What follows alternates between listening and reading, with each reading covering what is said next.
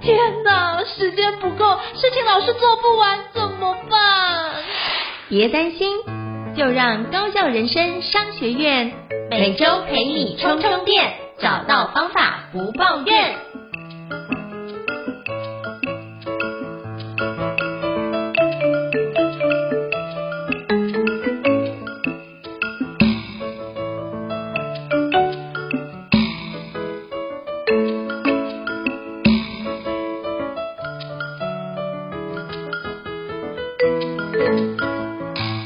大家好，我是赵英成，欢迎大家来到高校人生商学院 Parkes 职人访谈节目。职人跟课程我都想跟各位介绍。那先想介绍哪位职人呢？先想介绍这位职人是绿水田文创共同创办人陈奕轩老师哦。在那个江湖上人称 Kate 老师哦，所以我们就用 Kate 老师的部分来跟就是各位听众来做个交流。那为什么今天要访问就是 Kate 老师呢？在疫情的期间，是不是我们很多人都是封城，或者是在很多的环境之下是不能出去了？那就会使用非常多的一个网络的平台，包含像 TikTok、抖音或者是 YouTube，我们。对很多的一个内容都会做观赏，那至于很多人都会做相关的直播带货，或者是在相关的平台上面有一些非常厉害而且很红的一个 KOL，到底是怎么样子跟大家分享这个内容呢？Kate 老师就是在这专家中的专家，他在幕后的一个执行团队去打造这样的 KOL，是一个非常非常擅长的一个角度，所以今天非常荣幸能够邀请到 Kate 老师来跟我们分享哦。那我们诚挚欢迎 Kate 老师，Hello，Kate 老师你好。Hello，大家好，我是绿水田的凯特。那我之前其实主业是在做海外婚礼，就因为疫情的关系，所以我们就蛮幸运的有接触到做直播。那目前我们是台湾跨境直播、异地直播经验最丰富的团队。那最新一场就是呃执行的战绩是帮耕文哥跟婉菲姐在抖音上面做了两天一千八百万人民币的业绩。那同时也是目前正在做讲师，跟大家分享一下这个新平台 TikTok 上面的一些呃逻辑。那非常高兴应承的邀请哦。好，非常感谢凯特老师跟我们做个分享。那是不是可以邀请凯特老师跟我们介绍一下？因为你除了现在是做直播之外，可不可以跟我们介绍一下您之前的一些创业的一个历程？那我们可以多认识您一些呢？可以可以，我要跟你们大家分享一下。其实我们之前，呃，我我们创业大概已经十十十年多了。我之前其实最主要是在做婚礼跟婚礼产业相关。那最后着重的其实是在海外婚礼。那我们在一九年的时候，你知道那时候一九年的时候，我们真的是觉得、嗯、哇，我们二零二零年会是一个非常丰收的一年。因为第一个是二零二零年五二零，你知道光是那一天二零二零五二零这一天，我个人就接了三场婚礼。冲绳一场，巴厘岛一场，然后日本东京一场，三场。嗯，对。然后那时候就想说，哇，要也就很开心。而且当年呢、哦，在二零一九年的时候，我们还签了意大利呃威尼斯运河上面最新的五星级酒店。我们还跟某集团合作，要在石垣岛上面盖新的教堂。所以二零二零年真的会是当时候我们海外婚礼呃很突破的一年。但疫情来了。所以，我们绝对是那个海啸的第一波，就是我们截至目前为止哦，嗯、我一直到现在，你看，二零二三年的二月，我才第一个客人飞去巴厘岛办婚礼，所以我们等于从二零二零年到二零二三年，整整三年的时间，我们是海外婚礼是完全归零，完完完全全的归零。那也蛮，因为就是因为疫情的关系，我们当时候就是有遇到一个契机，就是。嗯因为在做海外婚礼嘛，我们全部归你呢，没有办法就是执行。因为你看，如果在台湾，我们是不是还可以在国内可以办婚礼？没错。但我做的是海外，你完全不能飞，所以根本不能做啊。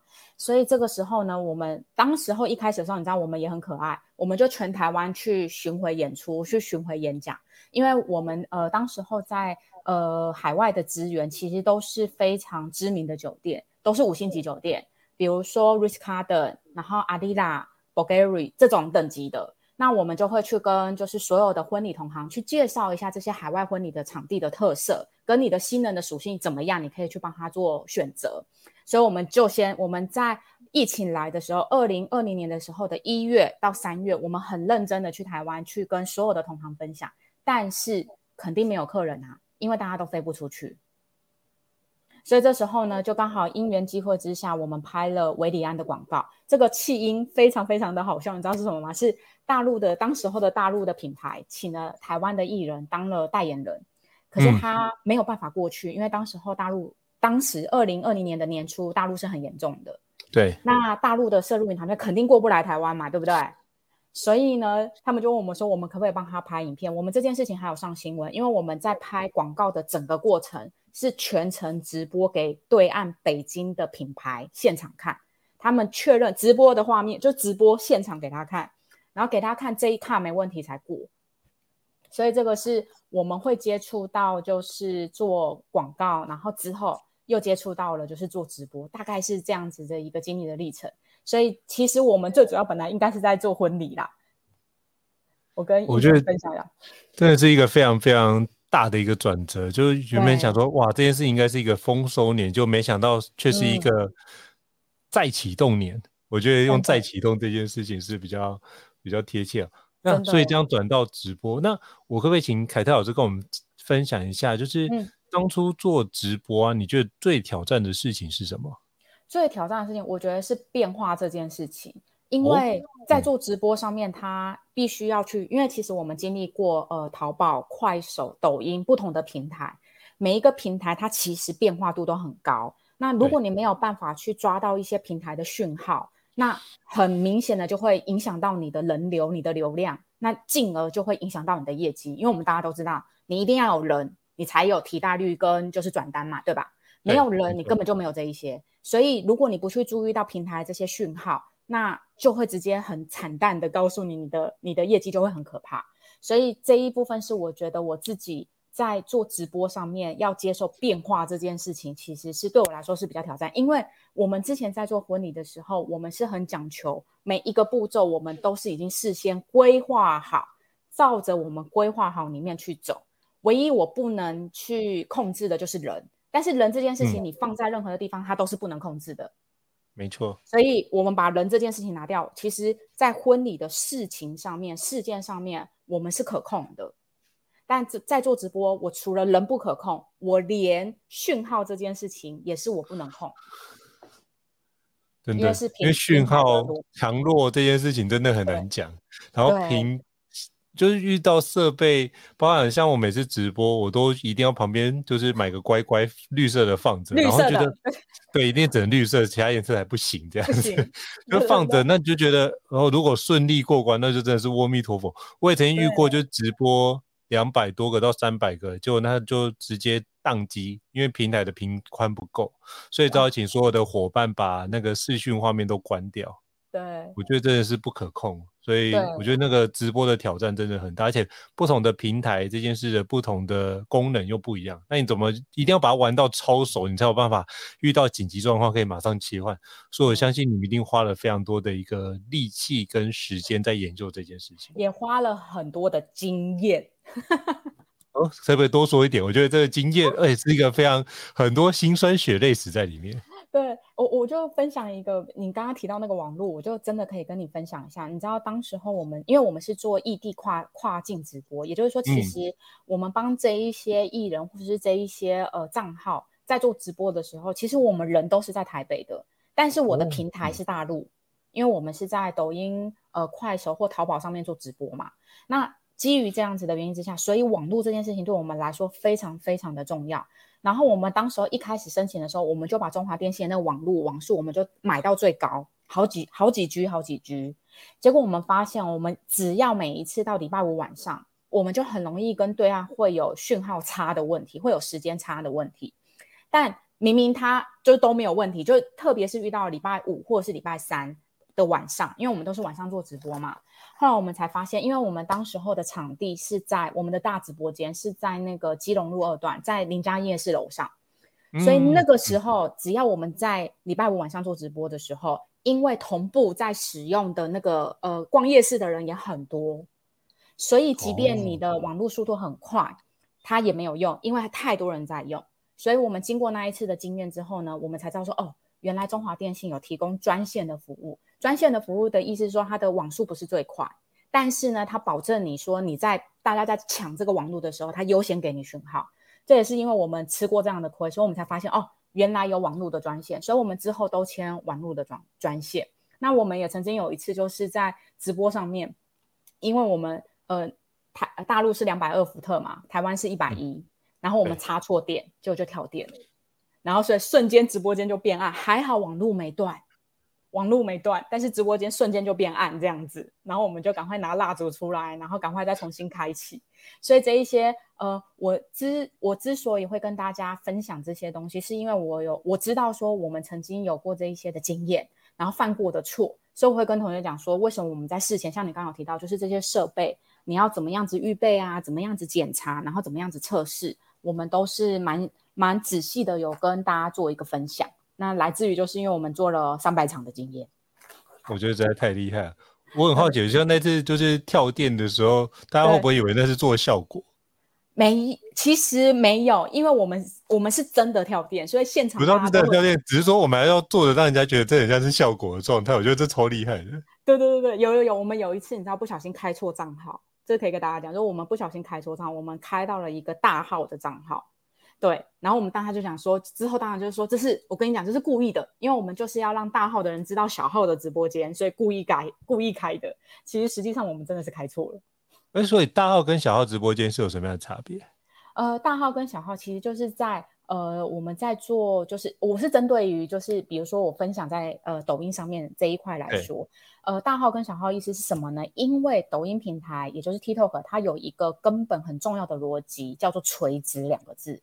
什么意思呢？嗯、也就是说，我今天在这里面分享的东西，你必须要很专一、很专注。那你很专一、很专注，它就会平台就会把人推给你。可是你要想，我们每一个人在做品牌，或者是说我们今天想要在上面做变现，你不可能只想要变现一件事情，对吧？对。所以这个时候呢，因为你没有办法只一件事情变现，我们就会很希望变宽。可是账号不让你变宽，对不对？因为他希望你很垂直，你只要一旦垂直，他会给你人。那这个情况之下，如果我们想要宽怎么办？我们就会再创第二个账号，有可能是 IP 账号，有可能是矩阵账号，它会有不同的方式来做。所以大号会有一点类似像我们的主账号，它已经做起来了。那小号呢，就是依据着靠着我们大号的人流，但是我的我的性质跟大号是不一样。如我以呃，跟红哥的例子来说，跟红哥是不是就很明显？他就是健身。嗯、那健身其实可不可以跟美食有关系？可以，因为我们要吃的健康。但是在他的账号里面不能做这件事啊，因为他就会不垂直，所以他就可以设立了一个叫做刘畊宏肥油咔咔掉。那个刘畊宏肥油咔咔掉就是来讲美食，你要怎么样吃的健康，然后在你。呃，管理体重的过程当中，你可以有效的不要让你的肌肉掉得太快，然后你的皮肤不要看起来太差。那皮肤不要看起来太差，又不能在这个直播间，他就会出，他又再出了另外一个账号，叫做“跟美丽”，刘畊宏的“跟”跟美丽跟没有关系的，我就放在这个账号；跟穿衣服漂亮有关系的，我就放在这个账号。所以这个是因为这个平台的特性，所以才会造就成我们有大号、小号、IP 号、矩阵账号的关系。原来如此，所以我可以这样形容，就很像一个舰队一样，它有中间的那个航空母舰，那就是有延伸的那个驱逐舰啊，或是小艇，就把它延伸出去这样的概念。可是就是大家一起前进，都是跟着这个主要的舰队航空母舰的一起往前推进的一个方向都是一样的，但是就是每一个人的功能不同。哦、那这个原因是来自于这样，是因为那个抖音的那个呃最最最底层的逻辑，它希望你做很垂直。所以呢，他会比这样说好了，呃，每一个账号呢，呃，在抖音的平台里面，他会为你贴标签。这个标签不是我们说的那个 hashtag 井字号，不是。我们说的是说，呃，他会帮你这个直播间设了一个人设，他会设说，哎，你什么样子的用户在你的账号，他会停留时间比较长，然后依据这些的用户停留的时间，他们共同的属性，帮你的账号贴标签。嗯，所以在这个逻辑之下，我们会希望粉丝要不要精准？大家都想要精准的粉丝，对不对？所以想要精准的 TA，就要好好的做你的内容，因为你进来的人，当你被平台贴了标签，会发生什么事情？他推给你的人就会是你相同属性、你想要的 TA、想要的粉丝就会进来，所以它的粘着性就会很高。所以这就是为什么抖音会快速的在各个的国家快速的窜起，就是因为它已经看透人性了。他太强了，我只能这样说。因为我之前有看，就是抖音的那个执行长的分享，嗯、他说抖音的设计就是以兴趣为出发点，你对这件事很喜好，就尽量推播那个你喜欢的东西给你，这样子。是，对你，你讲的没有错，就是依据兴趣，因为它其实，在那个呃抖音上面，它有一个你要想哦，你今天滑到了一个平台推荐你的小影片，嗯、就是短视频，你要想为什么他会推给你，就是代表平台认为这个东西你有兴趣，所以基本上你不划走个十个影片，你是划不走这个主题的。那你要想，如果今天我是品牌，或是我今天是卖产品的人，这件事情对我来说有多吸引人？你想想看哦，就是胤丞，如果你有卖一件牛仔裤。然后呢，你请你十个账号都拍跟这个牛仔裤、牛仔裤相关的视频，这个用户他刷到跟牛仔裤有兴趣，就是他第一次刷了，他划走了，第二次他又划走。请问一下，他第三次看到胤丞你在卖的产品，他会不会觉得我我要不要进去看一下？因为他怎么一直出现？嗯、所以。这跟我们之前就提到，如果你要让一个人采购，起码让他看七次，不断的下单的概念是一样的。没错，没错，就大概是这个意思。因为大家都会想说啊，我不喜欢我划走就好。可是你有没有忘记了一个底层的观念、关键点，就是为什么平台会推荐给你？你一定是你之前已经先干了某些事情，所以平台才会觉得你对这件事情有兴趣啊。那他不会因为你一次没兴趣就不推给你了，不会，他会去测试你。啊，测试几次之后才发现哦，你真的不喜欢，才不会再把这个主题推给你。哦，所以他其实就是非常锲而不舍，让你就是尽量的让你曝光，曝光到你觉得确认我真的不要才会离开。但如果你真的有需求，你就会点进去，就会对黏着住在那个地方哦。对对对，或者是一个非常有趣的一个概念哦。嗯，那我也想请教 Kate 老师，是不是可以邀请跟我们分享一下？刚刚您讲到，比如说跟红哥的一个那个。健身的一个、嗯、那个频道、啊，那是不是可以邀请跟我们介绍一下？就是因为我知道之前在那段时间封城的时间，其实是非常的火红哦，嗯、就是他的频道就是非常的流量非常高，我也经常就是看了他的那个健身操来家里自己做锻炼。那是不是可以邀请跟我们分享一下那个跟红哥的一个案例？好啊，呃，可以跟大家分享分享一下，就是当时候其实是真的是因为呃疫情比较严峻的时候，然后大家都闷在家里面。嗯、那因为跟红哥本来就是一个非常非常正能量的人，他当时候有发现，就是大家是真的就是呃就是很辛苦，心里很辛苦，然后呃也会有压力。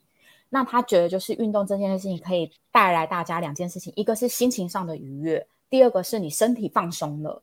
嗯、所以呢，他就自我跟你说，跟红哥是自己。拿着手机自己播，然后爆红的。当然，这里面有出现了几个很很可爱的关键的点。第一个是因为跟红哥他身材很好，他胸肌很大，结果呢，他在就是镜头面前，因为流很多的汗，那那个他的跳他的跳操他的衣服就是激凸了，结果就被平台判定他是哺乳期，不，就是就是就是对，就是在显示就是就是不好的画面，所以被断播。然后结果他。呃，不是第一次，是因为腋毛哦，腋毛是先是腋毛，对对对，先是腋毛，嗯、然后腋毛之后他就说哦好，那不雅观是不是？他就剃掉。就第二次是因为就是胸肌太大，然后又又被断，然后第三次他就说好，那我穿羽绒服跳。他就是因为穿成羽绒服，然后大家觉得很有兴趣，觉得很可爱，然后就这样子爆红。但在那之前，其实公文哥已经就是持续了好一段时间，在每个礼拜六的时候早上带着大家跳操。就是会做一些运动分享，但每次运动分享的时间不会很长，大概是半个小时左右。就是跟红哥他是人如其实，就是你在镜头面前、直播面前看到什么样，他私底下就这样。第一个，他真的吃的很健康，他不吃油炸的东西，他不喝奶茶，不喝可乐，这是真的。然后第二件事情，他真的是极力在推健身这件事情。你知道，当时候我们有个小伙伴，他的女儿才刚出生，才几个月，他就说：“来，你这个不会爬，是因为你的那个后腿肌不够，我教你怎么。”他教一个婴儿、欸，诶教一个婴儿，然后你如果跟他去做台北捷运，如果做的时间比较长，他是真的会拉那个吊环，然后在那边拉单杠的，就是认真的，他是认真的，就是自己真的很喜欢健身。那为什么我要非常非常非常强调这件事情？因为大家都会问我们说，抖音成功的关键因素是什么？我觉得就是一个很重要的词，叫做真实人设。因为你唯有做自己，才做得长久，你才做的才有办法坚持，因为你在做自己。那我觉得这这就是跟红哥自己呃爆红的呃，他从七十万粉丝涨到七千万粉丝的最重要的原因是来自于这个。所以他跟红哥也真的非常非常喜欢这件事情，很喜欢，他很喜欢跟大家分享，对对对，就是分享就是健康这件事情给大家，他觉得很棒。就是他是打从心里面非常热爱这件事情，而且就是跟大家这么多年都跟大家分享，觉得超超棒的。是。那刚刚凯泰老师也提到，就是有关抖音的趋势哦。那除了垂直这件事情，嗯，那我可以跟你请教一下，就像我最近看很多，呃，比如说很多的那个韩团的舞蹈，只要一出来，基本上隔天我就看到大概大概一百多个的短影音就会出现。就开始翻拍，然后一个礼拜之内大概会超过上万笔的这样的状态。嗯、那请问一下，像这样的一个热门趋势啊，嗯、我们可以怎么样的掌握或运用呢？是不是可以跟您请教一下？好，呃，第一个就是这个，其实就是在我们呃课程里面，我们有跟大家分享，就是我们希望今天账号它需要有流量。嗯、那除了你做自己就是有兴趣有用的内容之外，那确实里面有一个很重要，叫做呃跟时事、跟时事、跟热榜、跟热点。那这这一部分呢，我也跟大家分享一下，呃呃，为什么？第一个是我们刚刚前面有提到的，因为当所有人在风行这件事情，你干这件事情的时候，就会很容易被人家看见，对吧？因为大家都在滑，这是第一个。嗯、第二个是你要想哦，今天会上热榜的原因，就是因为大家很有兴趣，所以通常我们会是这样子，就是说跟着热榜，我们会稍微去带到一点自己的人设进去，而不是一模一样百分之百的抠。为什么？因为你如果是百分之百的抠，那其实呃大家都看了觉得很喜欢而已，他不一定会关注你。但是如果你在这个热点上面带了自己一点的特色，比如说好了，我今天呃我今天用一个什么脸？你们有没有看到有很多人在翻拍的时候都用一个孩子的脸，然后让孩子做鬼脸？我问你，这个会不会被比完全翻拍吸引你？会会。所以呢，我们跟的所有的热点跟热榜，我们除了会抠比之外，我们还会加入自己的人设，我这个账号的相关的东西加在这里面，稍微让这一个影片有一点不一样，你更容易得到关注，因为你已经有流量了。可是他会不会关注你？他会不会点你的账号？那是另外一件事情，对不对？嗯。所以我们我们在做的时候说，我们还会再多做一步，就是在这里，就是我们还会再多做跟人家不一样。那关于这个热榜跟时事的部分，我也要跟大家分享。有的时候这个时事跟热榜，它会有一点争议。因为，因为你知道流量密码它有有很多种方式。那比如说好了，前一阵子大家看到很红的，比如说二邻居事件，对，然后比如说教会事件，那这些的这些的事情它是稍微比较有争议，所以在选择这一些的呃热榜热门的点，你要慎选一下，因为毕竟这一些争议争议的点，它一定会有流量，因为你在讨论嘛，对不对？但是它带给你这个账号后面的影响，它带进来的人是不是你要的？大家也要去思考。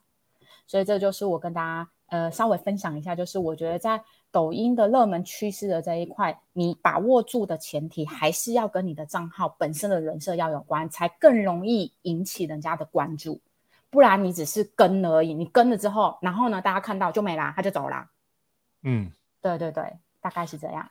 所以就是不只是。在跟热潮，而是要跟我们目前的一个相关实际情况做连接，让它可以更多的一个停留在我们的一个频道当中。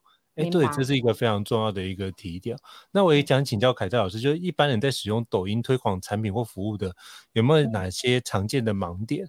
是不是也跟你请教一下？我想这你是 Pro 级专业的。有，我跟你讲，全部的人遇到的一个点，我现在有的时候会有点生气。但是就是也好了，不是生气，嗯、就是觉得有点呃，大家太着急了。着急什么事情？嗯、着急变现。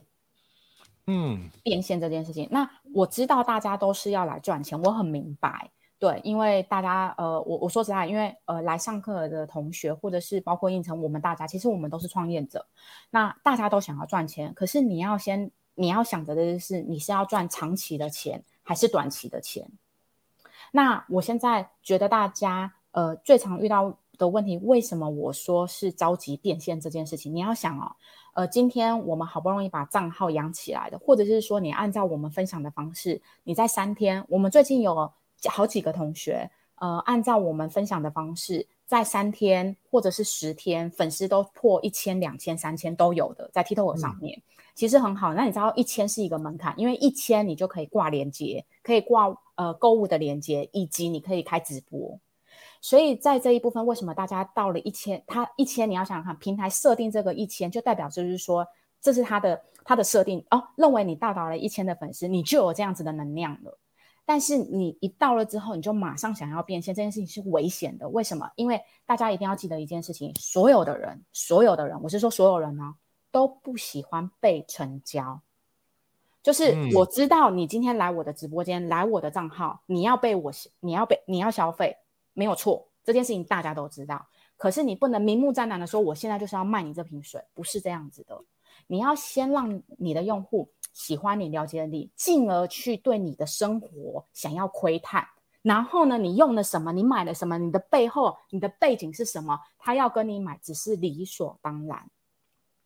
那我们目前遇到的，看到很多的同学的盲点，就是他们一开直播，立刻就把产品给怼上来，然后产品跟他的账号的人设一点关系都没有。一个在卖书的，然后他卖睡眠的东西，你觉得有用吗？没有啊。对，这就是重点了。那一个你在讲就是跟中医有关的，结果你在卖他器皿，你觉得有用吗？没有用，所以不要为了卖而卖，而是应该是你应该要先去想你自己的这个人设是什么。然后呢，我我觉得有两个方向，你今天如果是做品牌的部分，你就 IP 化、故事化，这个这个范围就比较广。但是如果你今天是已经有产品的人，我建议你先以你的产品为导向去设定你的用户，再来决定你的账号内容，而不要我先去拍了很爆流量的账号，结果这个爆流量的流量它根本不是你的 TA，然后你要去推你的产品，你会掰不回来。所以我们反而应该要反过来，我今天卖的是什么产品？我这些产品哪一些人会喜欢？这些人喜欢看什么样的内容？嗯、我先去做他喜欢的内容。我再来做变现，但是这中间你不能太快。你要想，因为对我来说，一千粉丝、三千粉丝真的不够多。因为 TikTok 它是一个公共的平台，它不是私私人的。你今天如果是赖群组，你今天是社团哦，我觉得一千、三千你能变现很棒，对吧？嗯，因为我们大家都知道。可是你今天是一个公开公开的平台之下，其实一千粉丝真的没什么。所以不要着急，我知道你们已经做得很好了。我我我我是说真的，就是短时间之内做到一千三千粉丝，真的同学已经很厉害，很很很棒了。可是我要说的是说，我希望的是大家在这上面要有一个正确的观念，我们是要做一年的，做三年的，做五年的，做长期的。你这个账号要永远能变现，而不是你第一次变现了之后就没下次了。所以其实我在跟大家分享的都是长期的做法，稳定的做法跟。不要让你的账号变成是警示账户，因为一旦你变成是警示账户、危险账户的时候，你就会被平台限流。那我要的就是它流量，所以我当然不要被它限制啊。嗯，对，所以这一点是我觉得目前说实在话，就应成你真的问得很好，因为就在这两周，很多起号起得很好的同学都遇到了这个状况，都是太着急想要变现。我觉得。刚刚提到 Kate 老师提到的这个区块，包括我们在做 Podcast，它有一个功能，就是你超过一千还两千，你就可以开始有广播的制度。嗯，然后这是一样，所以它就等于是，或像 YouTube，我觉得是一样的概念，是它要确保你有盈利能力，不是短期的。对。那透过你是想要做长期的，说因为。他透过这样的一个门槛去知道你是打算做长期的耕耘，所以我才确认这件事情之后，我才把我的相关资源导给你。没错，我觉得那比较像是一个信任的机制，就是我们的游戏规则这样。那我我们可以往下给你，可是你也要做相对应的付出。那这件事的付出就是我们中间彼此增加信任感的一个过程。对，就是这个意思。所以，我们就是要把这件事情，就是不要着急变现，而是我们用长期的思维或长期的角度来考虑。那你这样就可以是赚长期的钱，因为毕竟长尾效应，那后面那一段累积起来是一件非常惊人的事情，而不是追求那个短期一次性的一个钱哦。是。那我觉得这是一个非常棒的一个提醒。那请问一下，凯撒老师除了这个盲点之外，还有没有其他的盲点呢？呃，再来另外一个盲点是，大家觉得就是有高流量就很好这件事情。嗯但是你要想哦，就是在高流量，它分成两块。第一个是当你的呃，就是你的账号你，你你呃发布了一个图文，或是发布了一个影片，它有高流量进来之后，那这个流量它是不是精准的流量很重要。所以就是刚刚我前面有提到，你一定要是内容跟你的产品它是有相关，你能联动得到，这个流量进来才对你有用。第二个，我们正在做直播当下的流量，你知道吗？今天突然爆进来的流量。如果我承接不住，其实我下一场直播我会很惨。怎么说呢？平台是这样子的，因为它给你流量，对不对？它会去测试你，它是有流量池的概念。嗯、那流量池呢，它会一直给你压力测试。如果你承接得住，我再给你流量；你承接得住，我再给你。好了，如果我今天平台给你流量，你承接不住，那它就不会再给你流量了，因为他发现你根本接不住嘛，所以我不不给你。所以。大家对于就是流量的这件事情，有的时候也会有很大的盲盲点，因为就会觉得高流量很好，对，但是前提是你有没有把握你能承接得住。如果你承接不住，其实高流量对你来说是扣分的，因为它会衍生我，因为我真的曾经经历过，就是我没有承接好平台给我的流量，我当时候他给我的流量是同时在线八万人，结果我没有承接好，我下一场开播的时候，我只剩四万人，直直接扛办。直接扛办，所以因为我是真的有这种惨痛的经验，我就会跟大家同学分很认真的，就是讲，就是说高流量自己这件事情，以及瞬间进来的这件事情，你反而要先预备好，就是说我自己有没有办法承接得住。所以对我们来说，因为有部分的人他会这样想，我就是我也跟应成分享一下，有很多人在起号的时候，他会想说，哎，那我是不是买广告？我是不是买粉？然后把我的粉冲到一千，或是冲到多少多少这样子。其实这件事情，我觉得要先看你的目的是什么。如果你是为了想开直播，你想要挂你的那个简介哦，你去买，我觉得没有关系，因为这是一种手段。但是你还是要做自己的账号内容，对吧？没错。但是如你要想哦，这个时候你就非常不适合做一件事情，叫做直接短视频带货或者是直播带货，因为你买进来的粉，它不是精准的粉丝，所以这件事情。呃，我都会跟大家分享一件事情，就是我们买广告这件事情，买流量这件事情，它是锦上添花，而不是救命稻草。一定是我表现得很好，我确定我能承接得住，我去加码。因为我们曾经有一次，我们差一点点就要到三万人，那因为我们只要到三万人，下一个流量池是到五万，所以我们有把握，我们应该接得住，所以我们买了，我们买到三万人。最后我们有接住，所以才会每一次开播的时候，我的人会四万到八万，是来自于这样。但是那个是我已经确确定了进来的人，第一个，因为我的账号已经被贴标签了，所以我去买广告的时候，这一些人的标签，我只要买跟我直播间相同的粉丝，他进来的，呃，会有蛮高的比率，他会是精准的粉丝。那本来就是我精准的粉丝，对不对？我我是不是买进来了？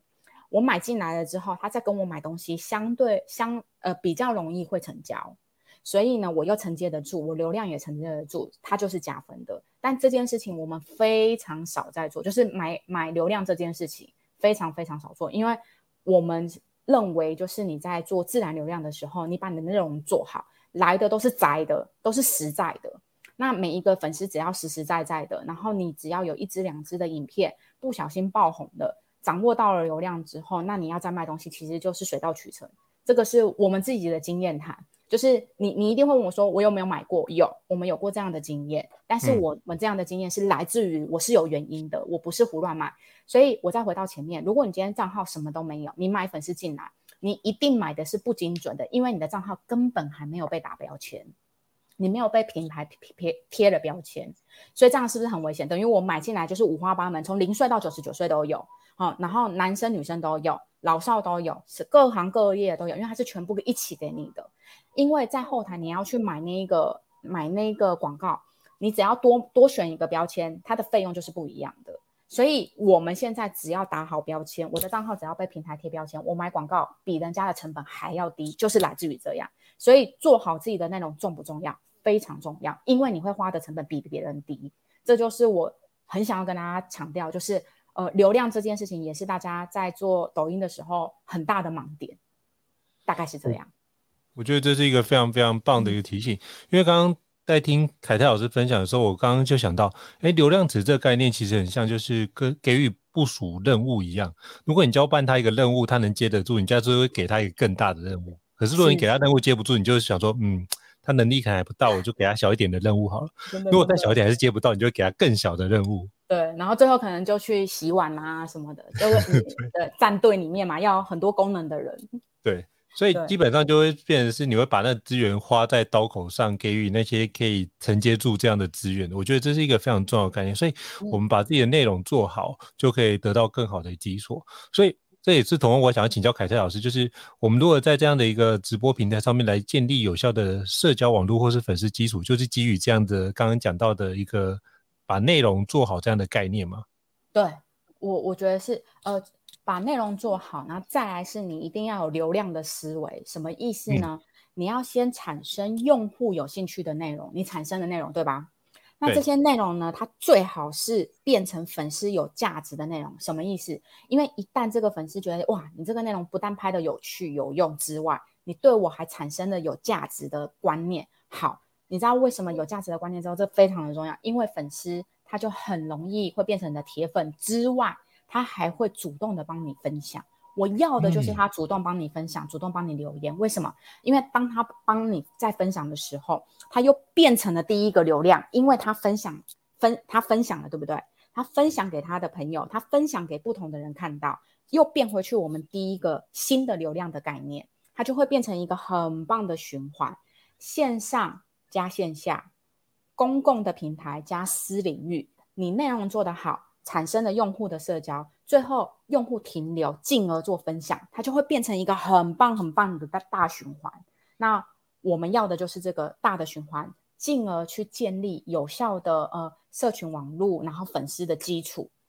所以在这前面又要回到刚刚说的，你要不要拍有用的内容，让兴呃用户有兴趣的内容就非常的重要。因为我们希望我们大部分的人通常只能坐在。我刚刚说的第二到第三阶段，就是有用的内容，然后加上就是用户有兴趣。可是让用户有体验感，或者是让他有价值这件事情，大家可以再更用力一点。因为只要当 用户的体验感很好，或是他觉得我看了你这一篇文章，我很有收获，他只要愿意分享这件事情，那我跟你说，你就回到了第一个新粉的流量，而不要让他只停留在你的这个账号而已。我我们最希望的是这个用户可以主动的在帮你分享，除了帮你点赞啊、留言之外，再去做分享，这样它就会变成一个很棒的循环。那这个循环这一支就光是你这个账号或是你这支影片，呃，为什么它会爆？就是来自于这个很很大的原因，因为它变成一个循环系统了。所以就等于是加成的效果会完全的出现。嗯所以就是等于是他走，呃，你这个旧的账户走完一个相关的一个流程之后，他会帮你在不同的阶段都帮你推波，所以那是变成不是加号的概念，而是每一个阶段都是乘乘法的概念。对对，就是这个意思。然后或是指数型成长的部分，然后就开始变得 n 次方的部分往上推进。哦，嗯、原来是如何让客户有体验感是最高。那在下面的是客户有兴趣嘛，对不对？对。有了兴趣了之后，啊、他觉得哎、欸、很有用，他他只要一旦他产生这种想法，说哦这个好有用哦，我跟你说，他就会想要分享给他的朋友。那最好我们培养用户最好最好的方式就是让他分享，因为我要的是新的流量。嗯、因为再跟大家讲一个很很很基本的观念，在 TikTok 抖音上面呢、啊，所有的流量、所有的用户都不是你这个账号的，即便他有关注你，都不是。所有的流量，所有的账号都是平台的，所以是由平台决定他要把什么流量给你，什么人给你。所以在这个情况之下，如果我们有人去转分享，我是不是有新的流量？平台就会说：“哎，突然警示到说你这个直播间是不是很有趣？你这个账号好有趣，好多新的人喜欢你，那我也给你新的人。”所以这个是平台它的底层的逻辑就在这边。它为什么让大家留不走？因为我跟你讲，抖音它真的厉害，它就是让你用在抖音。留在抖音，买在抖音，离不开抖音，因为它已经看透人性了。我觉得真的是一个非常非常厉害的一个设计哦，嗯、就让客户觉得有用、有兴趣，然后有体验感，让他愿意分享，嗯、就会让他有一个年年，就是算是就是固着的状态，那就是用兴趣去推引出来的一个内容。我觉得就是把你的专注力就是定焦在那个荧幕上面，跟定焦在就是这个。直播平台上面，哎，我觉得这是一个非常有趣的概念。是，那我想请教海泰老师，因为像你做了这么多场啊，对，最近就开始开课哦，像我之后也要去跟您做学习，嗯、就是想要去上你所不知道的一个抖音秘籍。但是不可以跟您、嗯、邀请您跟我们介绍一下，就是这个实体的工作方课程有涵盖什么样的一个内容呢？好。呃，跟大家分享一下，我在课程里面啊，主要会跟你们分享一下，就是陆版的抖音跟海外版的 TikTok 它有什么样的差异。嗯那在 TikTok 里面，你要如何就是正确的做账号？我会告诉你一些做账号的观念，因为你要明白这个呃平台喜欢的观念，你才能呃有用的去做好好的内容，然后让平台喜欢你。那做直播这件事情，它可以很有质感，所以我们会在里面会告诉大家，直播前、直播中、直播后，你应该要准备跟预备的事情。那再来就是流量的部分，要有流量池的概念，流量循环闭环，不管是你要做公域做私域这件事情，我们也会跟大家分享。当然，在直播的里面还有一块，我们会跟大家分享一下，就是直播的脚本，你要怎么样子写一个脚本出来，然后怎么样子说。因为很多的品牌他们在给脚本的时候，你知道吗？他们都会给漏漏的，因为你知道，就是功能太多，然后特性太多。可是你要想哦，你只有十五秒的时间在直播上面。呃，如果是短影片，你只有三秒钟；如果是做直播，你只有十五秒的时间可以吸引用户。你觉得你写了漏漏等，你有办法在十五秒之内讲完吗？肯定讲不完。所以我们会跟大家分享一下各行各业的直播的脚本，我们应该怎么样去抓它的重点，然后如呃怎么样子打造一个优质的就是直播间，以及这个直播间里面，当你产生了就是你卖的好的商品，你怎么样回到你的账号里面去互相导流的一些小的技巧。然后也会跟大家分享一下，就是哎、嗯，我两天做了就是一千八百万的业绩，我们干了哪些事情？然后低价的东西、高价的东西，我们要怎么样子去安排整场直播的流程，都会在这上面跟大家做一下分享。包括里面我们会跟大家提到有一个蛮重要的，就是我们在直播设备上面要注意的事情。我这边就跟应成分享一件很好笑的事情，因为我也是回过头之后我才发现。我做过的所有的艺人，你们帮我看一下是谁？你们看是、嗯、呃，就是那个跟红哥，然后宪哥、佳慧姐、周杰伦，嗯、然后国伦老师，你帮我注意一下这几个艺人的特性是什么？都是知名，都知名艺人啊。还有一个特性，他们全部都是歌手，全部。嗯对，所以全部都是歌手，代表什么？他们对声音非常非常的要求。那为什么我要特别强调这一点？嗯、因为在做直播的时候，因为我我们是用我们嗯、呃、所有的粉丝都是用手机看，对不对？对。所以呢，在这上面，我们要我们要消费它，我们要让它可以在我的呃账号里面去做任何的行为。我只剩下两件事情，叫做听觉跟视觉。我没有嗅觉了，嗯、我没有触觉了，我没有味觉了，我只剩下这两觉。然后听觉大于视觉，所以我觉得我很幸运，是因为刚好我遇到了这一些都是歌手，所以他们本来对声音就很要求，然后造就成，所以我们的团队为什么经验比人家更丰富？第一个，我的困难度很高，因为我做异地直播；第二个，我遇到的所有的艺人全部都是歌手，所以他们对声音也很要求。然后，所以我觉得这也是造就成为什么我们的团队的经验这么的丰富，是因为我们遇到的状况绝对比人家还要多很多，因为我们的难度比人家高。这边就跟大家分享一下，因为他们使用的录音设备那都是千万等级的录音设备，所以对于那种声音的要求性，比如说像我录 Podcast，我有时候用一个软体，比如说开降噪功能，对、嗯，我的声音就会从原来很饱满的状态变成很像在真空管里面。讲话的状态，可是那种就不被允许。对啊，而且你知道他们不被允许。你知道他们在唱歌的时候，就会他们就是就会跟我们说：“哦，这边那个声音不对。”其实我们根本是听不出来，因为我们一般人嘛，一般人对、嗯、一般人。对，然后 对，我们都一般人。然后你跟我说哆跟升哆，我怎么会知道它的差别？所以我们就只能说，那你告诉我，就是重音跟轻音哪边要做调整。所以我们就是因为他们这样子一步一步带着我们，然后我们有这样的经验，所以我觉得在呃准备前的这些的工作，为什么我们可以相对应的呃比人家更有经验，是因为我们的难度真的有一点高。因为我们帮佳慧姐是做她的线上演唱会，然后杰伦的是他的那个电影的两岸三地的首映，在快手跟 Facebook，对。所以难度也都挺高的。那宪哥就不用跟你说了，因为宪哥非常喜欢唱歌，因为他自己有出了一个产品嘛，所以就是一定一定会在直播上面，就是必须要唱歌，一定要。对，而且他也是金曲歌王啊。对，所以你看我们我们难度有多高，然后再加上我们又遇到了一个非常爱运动的人，就是跟红哥。对，然后他又常常要跳来跳去。那因为大部分的主播都是坐着。可是他会走来走去，他会跳来跳去，他会离开我的直播画面，所以我就必须要确保我的他的直播画面里面，我每一个地方都有灯，不能他跑到某一个地方的时候它是暗的。所以这件事情就是在设备上面，对我们来说，哦、呃，我们的经验那么多是来自于就是谢谢这一些就是前辈们给我的就是那个体验这样子，让我去处理这些状况。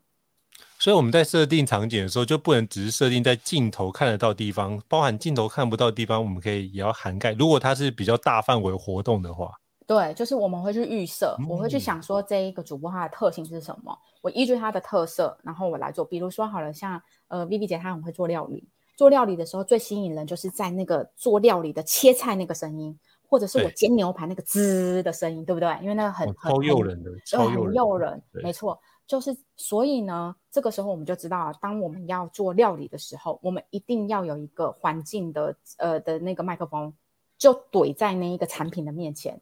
只要我的肉一下去，我就要立刻收音收得到，所以它会有专门的一个麦克风在那边收音。这都是特别特别要准备的，因为你如果是单纯只是收现场音，它一定进不去，它听不出来的。我们一定要放在放在产品的旁边。直接让他听到，直播也没办法后置嘛，所以你只能当下收到的状态才是最好的一个时间，就是那个过了就没有了，没有了。然后你要想，如果万一我们在做料理的时候，我们有一次有一次在做直播的时候，就是有点围炉的概念，又有歌手带着吉他来唱歌，嗯、又有做料理啊，又有火锅，对，然后我又画面感又很满，所以那一次的麦克风就超级多支，因为我们要收很多的音，因为。呃，你现场弹吉他，你收环境音进去的时候会会有落差，所以我们一定是直接进进进到设备里面，所以才会让粉丝跟我们现场听到的是同步的。那因为这些歌手他们都要求，就是他们要跟他们要跟粉丝要听到的是一样，他不要有延迟的状况，所以那个难度很高。我真的觉得，就都是这么丰沛的经验，都是被被训练出来的一个。很大的一个高难度的一个演出所训练出来，我真的非常佩服凯特老师哦。谢谢。那我也想请教凯特老师，就是那我们最近何时有要做一个工作坊的开课呢？还是有相关活动？是不是可以邀请跟我们分享一下？好啊，就是呃，我们现在五月了嘛，对吧？嗯。然后我在五月十号礼拜三在台中。然后五月十二号礼拜五在台北军品，那这是我上半年最后两次公开招生的场次，因为我有蛮多的代办事项必须要好好的处理，所以我们就决定了，这就是我们上半年最后两场的公开的场次。那也蛮呃推荐同学可以来看看，如果你对新的平台有兴趣的话。我建议你先来听，先对这个平台有基本的逻辑，还有做直播你要注意什么样的事情都很适合你。因为我们蛮多的同学来上过课之后，他们自己在 Line 上面或者是 Facebook 上面做直播，都有非常好的明显的业绩成长。嗯嗯，好，非常非常感谢，就是凯泰老师跟我们分享，我到时候会把这开课的相关链接放在这一集 Podcast 的。的那个栏位当中提供给大家，而且凯泰老师也提供我们非常优惠的一个 方式哦，就到时候如果用这个链接报名的话，还有相关的一个折扣，所以非常感谢凯泰老师的一个分享跟慷慨啊。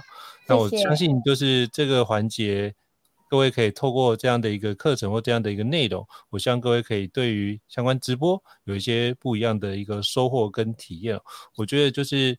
像我自己觉得学习是怎么样？怎么样是最快的学习呢？就是当你要开一个新战场的时候，去跟这个新战场的一个专家们直接请教，而且直接跟他做晋升的学习，我觉得是最节省时间的一个方式哦。我都是用这个方式来做学习，就让我可以慢慢的去把原先是落后的状态，然后用后发先至的角度去展开，所以非常感谢凯特老师的一个莅临哦。那如果各位听众觉得高校人商学院不错的话，也欢迎在 Apple Podcast 平台上面给我们五星按赞哦。您的肯定对我们来说是一个很大的一个支持哦。那如果还想要了解相关的一个职人的分享，或是相关的一个好课推荐，也欢迎留言让我们知道，我们会陆续推出相关的一个内容来跟各位伙伴、各位听众做分享。再次感谢凯特老师的莅临，谢谢。那我们下次见喽，拜拜，拜拜。高校人生商学院，掌握人生选择权。